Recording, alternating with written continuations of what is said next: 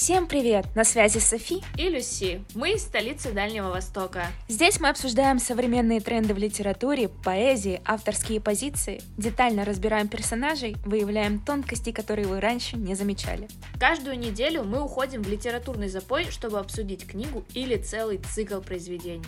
Посмотрим, что захватило нас в этот раз. Мы не будем в этот раз спойлерить. И не сразу. дождетесь, нет, дождетесь. Можно же сказать, что его слили? Ну, Или это спойлер прям как? Это, это спойлер. Ульф. Я была не рада это прочитать, честно. Я думала, на второй все закончится. Вселенский заговор. Мы сейчас не будем пытаться его распутать, потому что запутаемся еще больше. И что ты думаешь? Я отправила маме, говорю, мам, такая книга классная, типа, почитай. Матом надо уметь пользоваться как оружием. В этом выпуске мы поговорим о нашумевшей новинке 2023 года Ребекки Ярос «Четвертое крыло». Кто больше покорил наши сердца, красавчик Сейден или черный дракон Терн? Ненависть первых страниц или любовь в нечеловеческих условиях? Давайте обсуждать. Новинка действительно нашумевшая, потому что даже на презентацию этой книги издательство «Кислород» позвала очень много блогеров. Была массовая рекламная рассылка именно этой книги. А, даже за некоторое время пока эта книга появлялась на полках. То есть к блогерам книга приходила раньше, чем в магазины.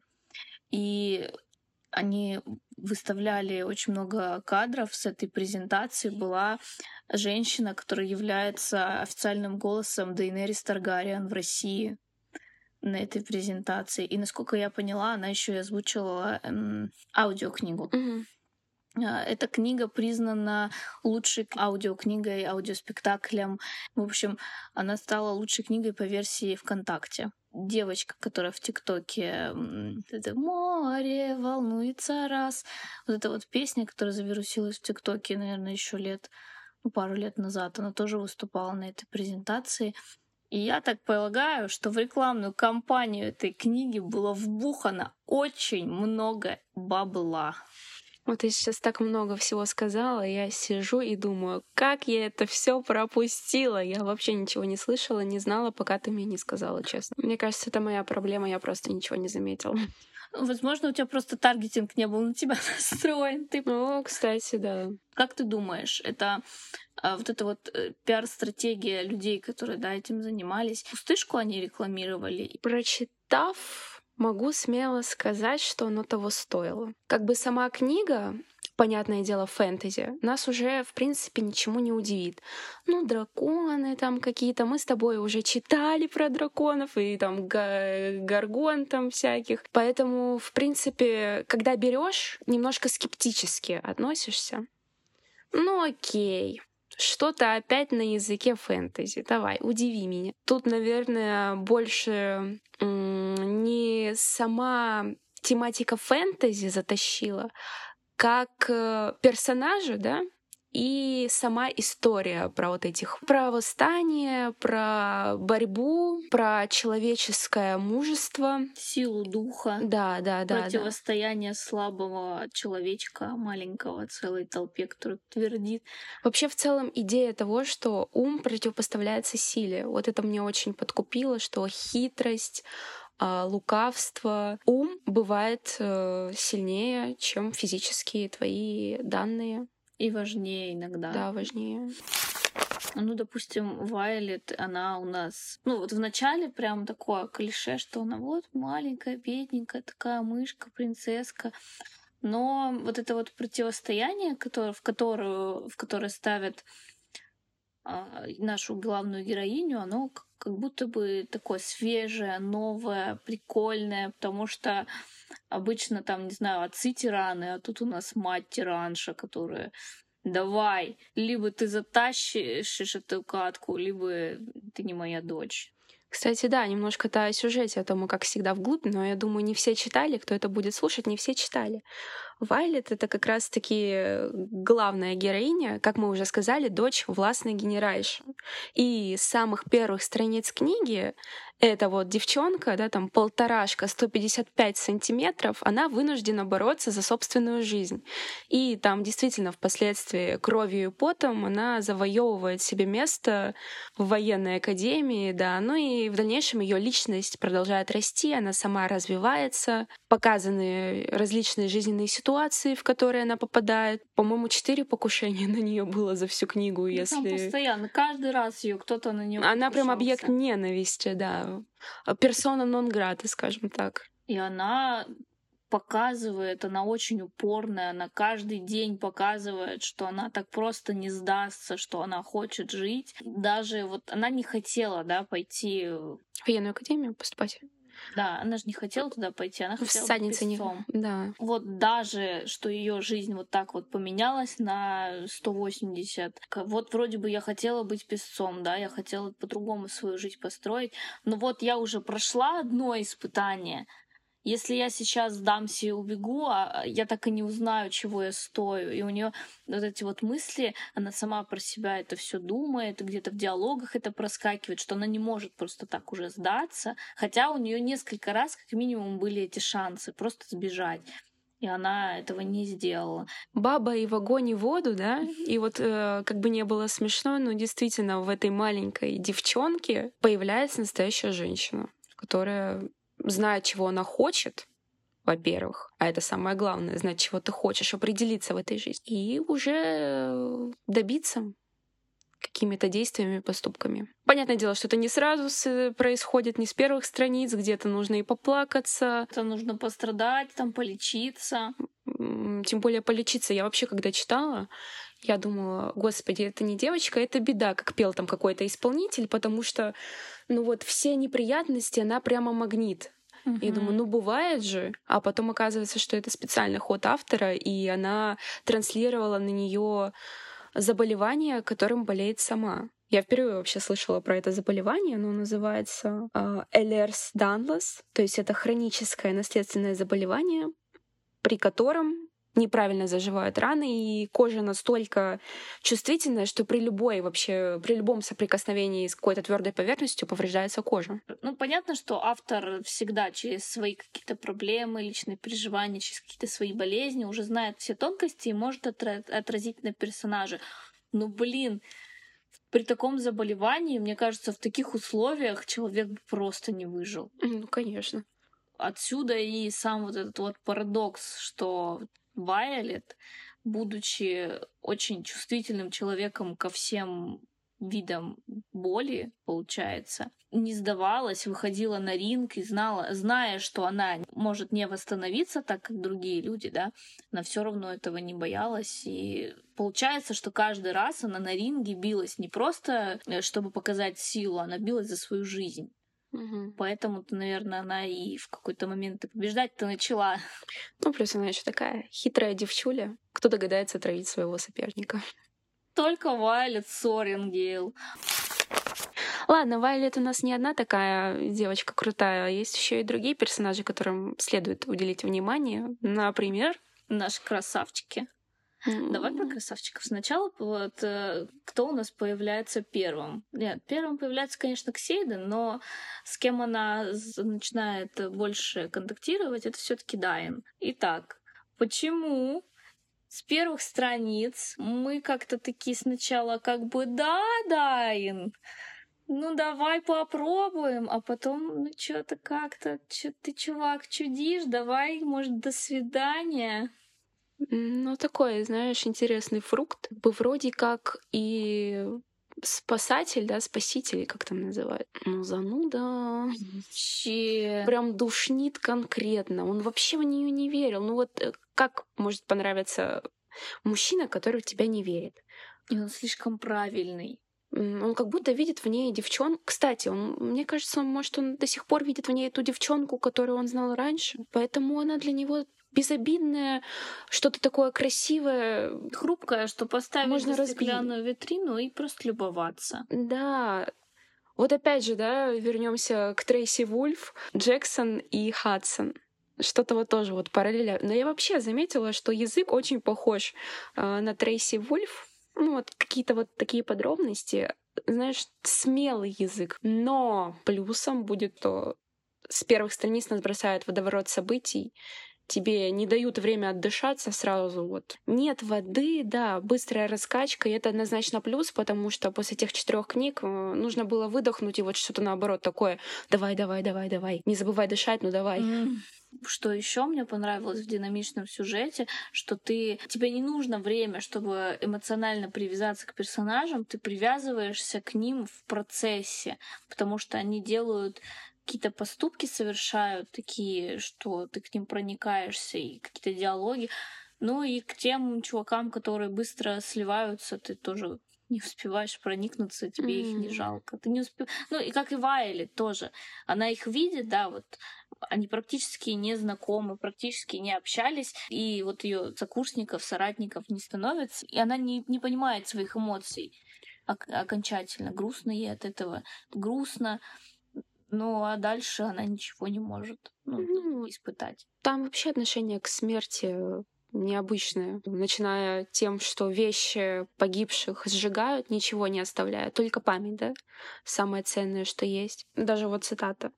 «Никогда не привыкну к тому, как быстро люди забывают прошлое как черство заметает смерть под коврик и спокойно топчут ее уже минуты спустя. Самое интересное, что они не хранят вещи умерших людей, они обязательно их сжигают, потому что хранение вот этих вот вещей, оно как как преступление считается. И Вайлет уже говорит про свою маму, что если она узнает, что у нее есть там вещь покойного брата, то она обязательно ее сожжет хотя ей бы наоборот хотелось бы ее сохранить. Вообще в целом какие-то странное, что писцы могут передавать из поколения в поколение там свои работы, которые как бы, ну, человек какой-то написал, а личные вещи все должны быть э, какому-то богу отданы. Богу смерти. Кстати, мы отошли немножко от темы наших прекрасных людей, которые встречаются нам. С Дайаном уже, в принципе, все понятно. Дайан нудный маменький сыночек, который постоянно ее от всего пытается оградить, пытается ее с первого же, с первой же встречи подтолкнуть к решению сбежать, как трусу. Плюс меня очень сильно разочаровал его подход, что для него правила важнее отношений любых. И об этом нас кнут не раз на страницах книг, но Вайлет делает вид, что это типа, ну нормально, он, он же мой друг, типа, Бывает, когда у них там случается небольшое. У них же отношение к сексу и к всяким проявлениям телесных телесной любви, оно какое-то совершенно другое, обычное. Потому что они живут одним днем. Mm-hmm.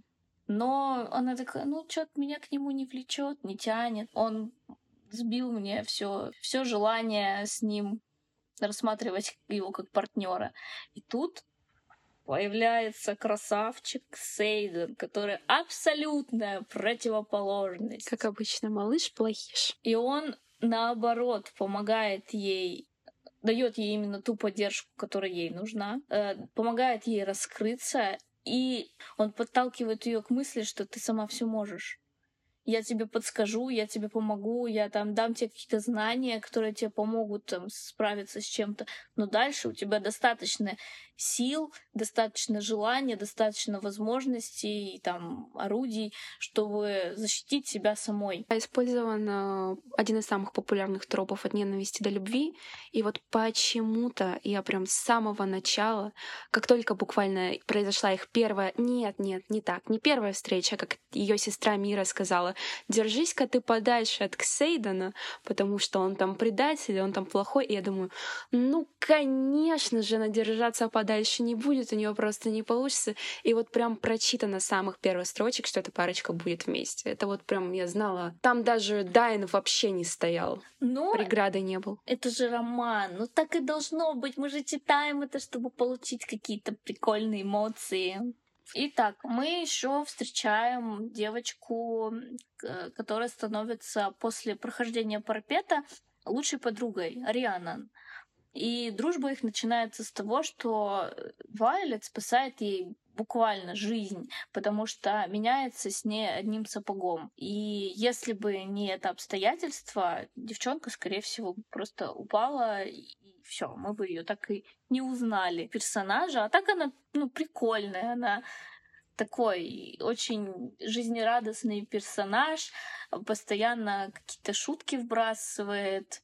И вот эти вот ее отношения, такие легкий флирт на одну mm. ночь, это абсолютная противоположность Вайлет. А как ты думаешь, какая роль Джека в этой истории? Ой, блин, он мне напоминает этого. Из Дивергента был там такой чувак, который постоянно то он плохим помогает, то он хорошим помогает. И там... Переобувайка, короче. Да, непонятно.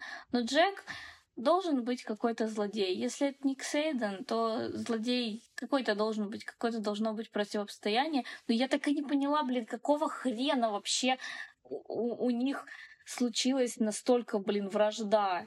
В какой момент? Они друг друга даже и не знали до парапета. Да, для меня это тоже было непонятно. Вообще вот э, он такой как паразит, знаешь, который в первую очередь хочет выжить, но при этом он трус как бы он там не харкался, там из себя ничего не строил, но он трус. Бывают ситуации, когда он сбегает уже как бы с поля боя, и это еще хуже, чем если бы он шел до конца. Почему такая ненависть? Вроде бы я слышала в интервью, Ребекка сказала, что в третьей книге а, она раскроет историю Джека. Mm. И то есть, возможно, там очень неожиданные повороты будут, и, возможно, там все логически подведется к да, этому. Да, да, да.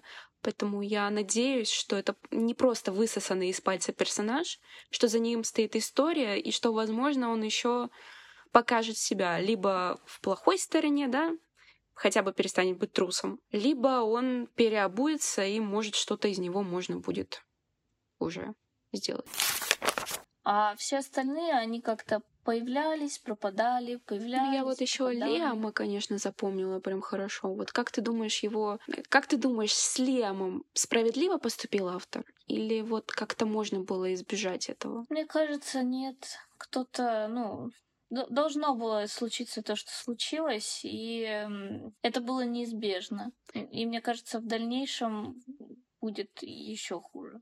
Хотя в этот самый напряженный момент, наверное, впервые меня взбесила главная героиня, потому что она очень долго собиралась с мыслями. Но, понятное дело, она девчонка, ей было страшно, она вообще новичок в этом всем. Но мне так было нервозно от всего происходящего. Да. Я думаю, ну давай уже, ну давай, ну ты же можешь. А она все тянет и тянет, тянет, тянет. Ну это был по-любому запускной механизм, потому что случилось что-то плохое, и, понятное дело, это уже стало взрывом для нее мне кажется, не все могут, либо это, опять же, перевод такой, либо это пере, ну, как бы авторский слог такой достаточно странный, но не все могут описать боевые действия. Как тебе читались вот эти сцены боевого действия? Как динамика, события, тяжело ли было их воспринимать?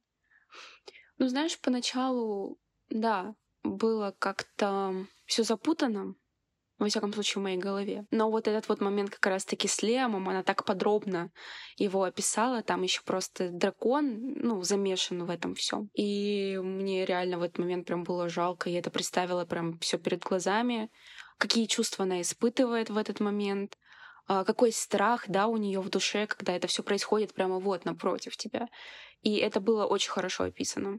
Вот именно этот момент прям ключевой. Остальные, ну как бы да, там боевые действия, э, понятное дело. Мы сталкиваемся с другими сверхъестественными существами, о которых раньше мы не знали. Тоже очень хороший переход, скажем так, э, со сказки про чудовищ, да, которые тебе читают на ночь и предостерегают тебя, в суровую реальность, где действительно они существуют, и они угрожают твоей жизни непосредственно прямо сейчас, в этот момент. И тут надо очень резко перестроиться и свою действительность пересмотреть. Хотя очень много вопросов, да, когда вот как раз-таки появляются другие существа, очень много вопросов, ты сразу, а как, а чего, почему не все знают, а почему это запрещено знать. Но, понятное дело, это оставлено на другие части, ведь, как я слышала, она планирует пять частей вообще выпустить. Класс! Мы возвращаемся к Трейси Вульф. Я была не рада это прочитать, честно. Я думала, на второй все закончится.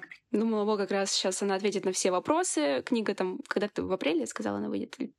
Да, где-то в апреле. То есть после февраля, наверное, уже будет точная дата. Ну, я обрадовалась, думаю, ну все, сейчас мы узнаем, что вообще к чему.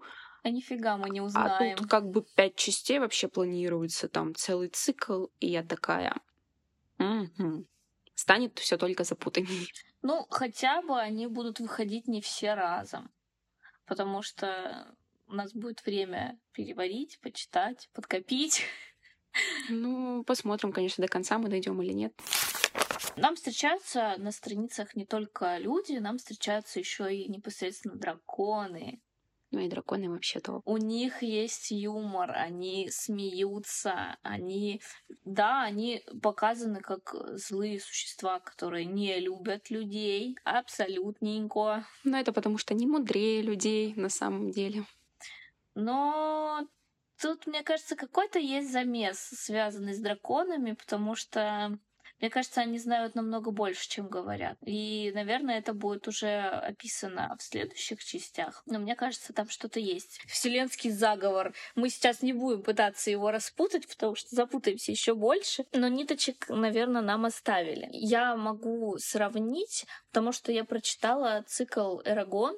Там всего четыре книги. Но он такой был классный. Я так, под таким была впечатлением настолько мне сильно понравился этот Эрагон, настолько мне сильно понравились драконы, как они описаны там, да, очень много пересечений есть э, в тех моментах, где появляется у всадника печать, что у них появляются какие-то магические способности. Есть виверны, есть всадники, а там есть розыки и Летхарблаха. Ты очень... сматерилась сейчас грамотно? Да я могу ругаться теперь на литературном, и никто не поймет, что я сказала. А, в общем, у нас э, есть много таких деталей моментов, которые пересекаются, и, и, и вроде драконы там похожи по своим там темпераментам, но нет. Драконы в Эрагоне более добрые.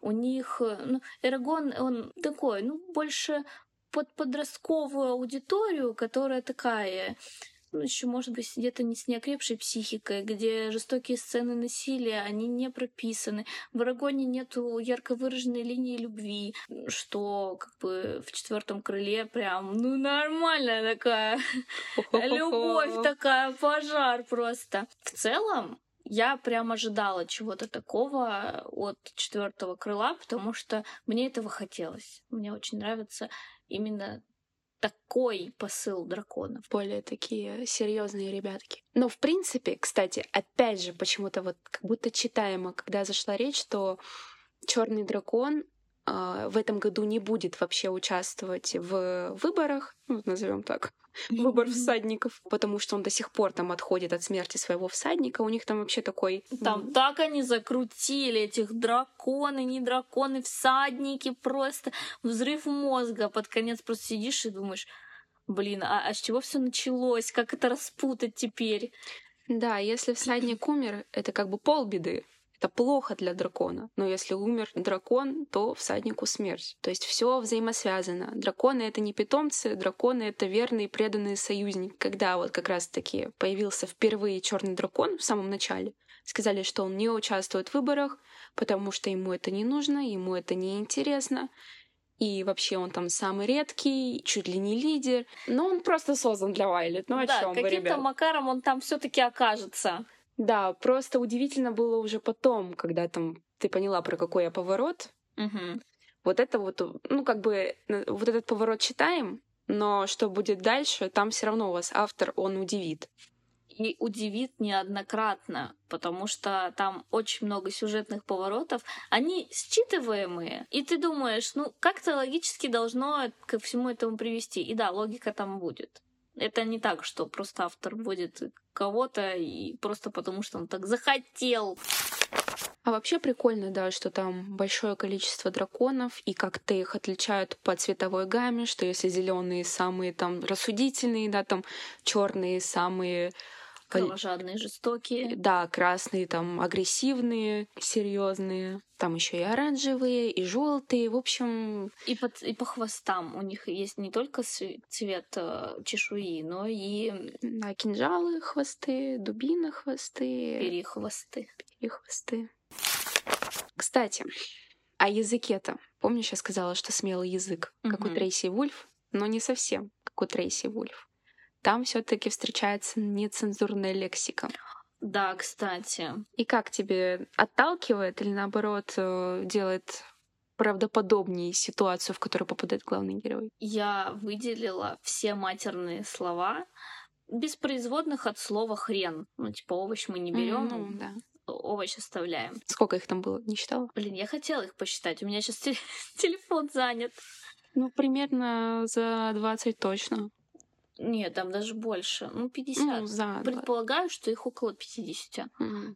Потому что их там очень много, и моментами, моментами они излишни. Да, они тебя погружают в особую атмосферу. Матом надо уметь пользоваться как оружие. Да.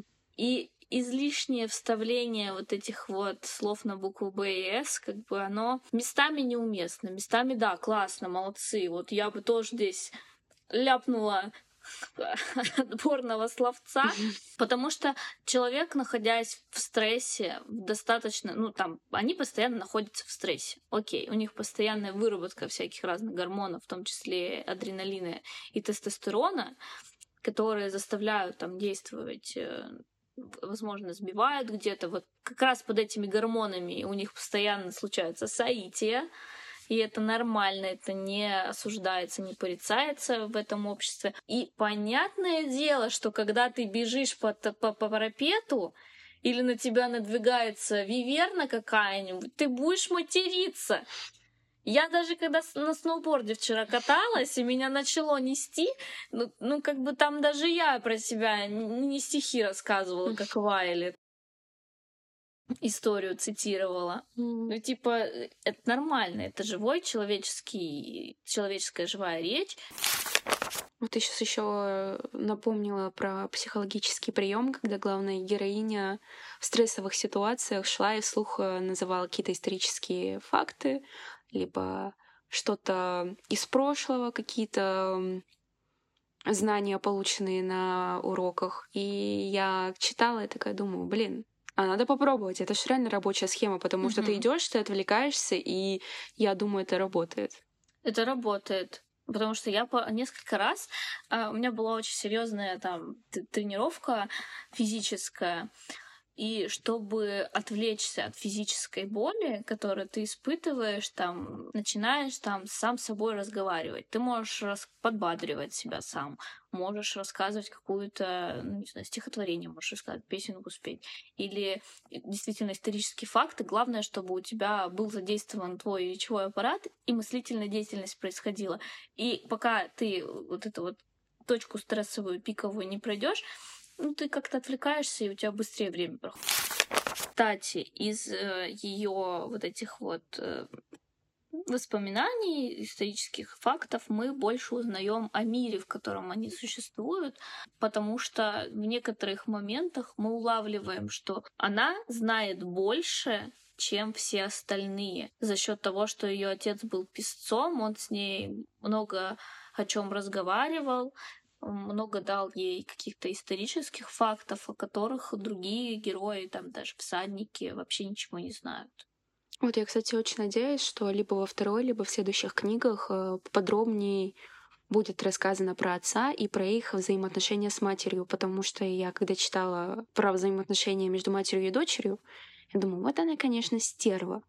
А, видимо, отец у нее был такой мягкий, такой вот чисто добрый, добрый да, мужичонка. И раз они были вместе, значит, с ним она была другой. И вот мне бы очень хотелось развитие отношений прочитать, как вообще они там существовали в этом мире. Мне кажется, это будет очень сухо и вскользь, потому что это такая тема, которой как будто она, не знаю, целую главу требует. Может быть, нам намеками где-то будут давать. Просто такая действительно женщина, еще и троих детей умудрилась родить. В, каких перерывах она это делала? Между точкой клинков. Ага, между точкой клинков, сражениями, еще и за драконом, ну, как бы надо коммуницировать коммуницировать, а еще как бы троих детей родить. И не умереть при этом. Ну вот, а опять же, остаются вопросы к переводчику. Пока, мне кажется, мы не нашли идеального переводчика, который прям переводил э, без каких-либо погрешностей, потому что каким-то образом боль там стала белоснежной, что вообще мне непонятно. Белоснежная боль вспыхнула в моем плече, и она уничтожила мне плечо. И вообще огни умерли. Ну, такие моментики как бы есть, да. Мне кажется, тут еще не столь переводчик. Переводчик его задача перевести, правильно? Максимально дословно. Ну да, она имела в виду другое, когда метафору какую-нибудь заложила, а у нас это звучит вообще по-другому. Я больше слышала, что в основном кидали предъяву в сторону переводчика, что он Моргенштерн перевел как утреннюю звезду.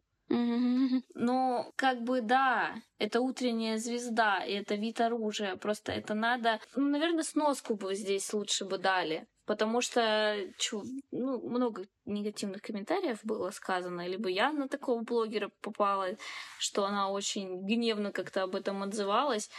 Но если ты просто об этом знаешь, если у тебя есть сносочка, там, не знаю, может быть, картиночка, как это выглядит, а так, в целом, над книгой, ну, нормально поработали. У меня даже не было в основном каких-то серьезных претензий, как у Трейси Вульф, допустим, да, да, какие-то повторы и вопросы вызывает. Ну, там же есть еще и команда редакторов. Mm-hmm. Там даже не один редактор книгу должен просматривать. Поэтому здесь поработали неплохо над э, самим текстом. Особенно над, постельной сценой. Mm-hmm. И ни одной. Мне уже давно хотелось вот этой вот жарички, и тут я ее получила, в принципе. Я даже не ожидала. Вот мне почему-то казалось, что так не будет. Не было ожиданий.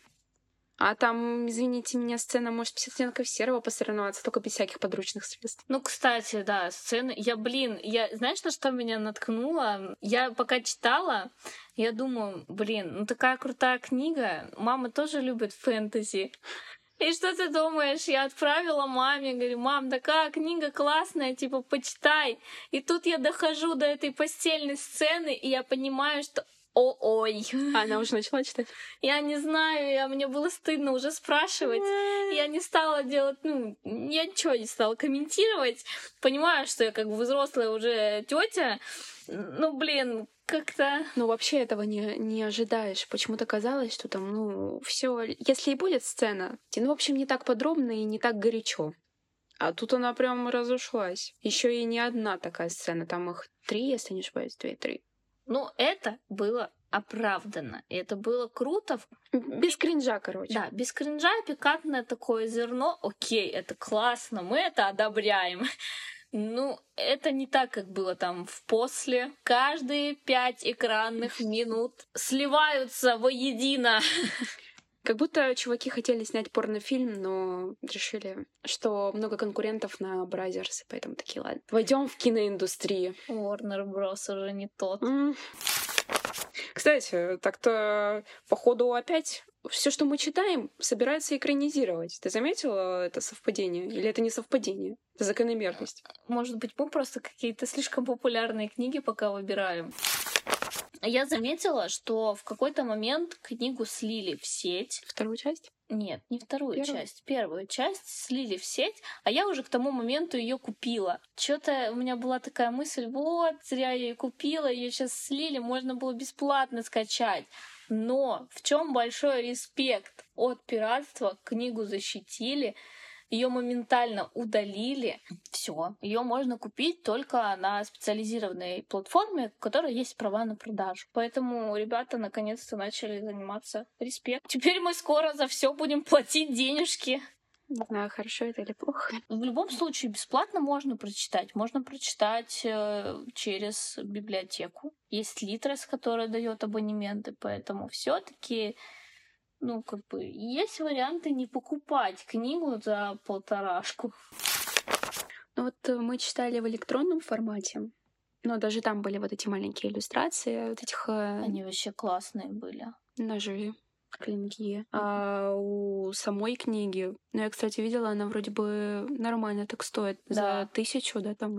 Ну, на, в, в Читай-городе, во Владивостоке я видела около полутора тысяч, по-моему. Ого. Но там, как я поняла, эксклюзивная иллюстрация девушки с драконом, во-первых, и сам переплет он как будто из э, драконьей чешуи сделан. Да, там срез э, с иллюстрацией драконьей чешуи, серенький такой прикольный. А, супер обложка. Но мне больше нравится желтая. Ну, короче, за визуал они так взяли. Да, мне э, вот эта вот желтая обложка, вот именно под ней издается American version. Mm. А, а наша, ну, то ли иллюстратор что-то не докрутил. Просто я ее, видишь, видела в разных обзорах. Лично я ее не смогла открыть в Читай-Горде, потому что, ну, все книги запечатаны в пленку. И только по фотографиям, которые выкладывали издательства и другие блогеры с обзоров. Там все придирались к руке, ну, и я заметила, да, что рука какая-то аномально длинная, не анатомически. Так, в принципе, прикольно, но все таки желтая, мне кажется, лучше. Иллюстрация такая, не очень. Как э, Ксейден обыгрывал имя Вайлет. Я еще сначала думаю, откуда это violence? Ну, что mm-hmm. за прикол, локальный мем между ними, когда уже? А это, оказывается, насилие у нас. А он же там... Вот на это как раз, по-моему, была сноска, что violence, он насилие. Потом, по-моему, признался, вместо того, чтобы сказать violence, он обратился к ней как насилие вроде бы. Может, переводчик где-то заснул? А может. Он к ней часто обращался violence, и там было прям... Нас это отсылали к происхождению этого слова, что это насилие. И игра слов. Да, что она должна стать жесткой, что уже, в принципе, что он уже видел в ней сразу ее вот этот вот стержень. Силу духа. Так, э, э еще, извините меня, я видела иллюстрации к книге, как персонажи примерно выглядят. Это, И там да, Дайан да. такой мужественный мужчина. В смысле, я когда читала, у меня возник диссонанс. Как будто, ну вот, паренек, ну вот по его поступкам, знаешь, ну вот действительно маменькин сынок, а там такой мужчина, темноволосый, красивый. мужественный, с щетиной, ну вот прям вот идеал. А вот так вот характер подкачал. Ну, он же стал командиром отделения, mm-hmm. по-моему. Причем на втором курсе. А там сразу говорят, что второкурсники не могут быть командирами отделения. Значит, у него есть какие-то лидерские качества. Ну, я надеюсь, что все-таки его не за печать туда поставили. Mm-hmm. А, что у него есть э, навыки выживания, если он все-таки он же прошел все эти испытания, все такое, его дракон выбрал, значит, в нем что-то есть ну, ты что-то, твоя внешность, да, там, как тебя описывают, как тебя показывают, какие там достижения тебе приписывают, вообще не соответствует тому, что ты делаешь периодически. Ну, и под конец я уже как-то в нем прям сильно разочаровалась, как в персонаже. Да, я тоже. Кстати, как тебе концовка? Неожиданно. Нет, ну я, конечно, предполагала кое-что, что кое-кто якобы восстанет из пепла. Но я думала, это будет другой персонаж. Отец э, Вайлет. Вот почему-то мне казалось, что... Он жив? Да, да. Но там по-другому повернули, но тоже было неожиданно. Я, я потом сидела и думала, а блин, а где, а как, а что, как вообще это произошло. Но потом я догадалась, скорее всего, какой там использован был сюжетный поворот и почему это произошло. Но я думаю, что вы должны узнать сами, что же там в конце. Мы спойлерить больше не будем. Мы учимся на ошибках. А то потом вот это запикивать, оно нам надо, время тратить свое и ваши нервные клетки. А на сегодня у нас все. Спасибо, что прослушали этот выпуск до конца. Если он вам понравился, ставьте реакцию и отзыв на платформе, где его прослушали. Ваша активность поможет обратить на него внимание других людей. Подписывайтесь на наш телеграм-канал «Припадок библиотекаря», где мы делимся своими мыслями и книжными рекомендациями. И, разумеется, общаемся с вами напрямую. В следующем выпуске поговорим сразу о двух историях, будоражащих кровь. Безмолвный пациент и клиника. Что же там скрывается за белыми фасадами? До скорого включения и прочтения. Пау-пау. Ссылочки найдешь в описании. Пью.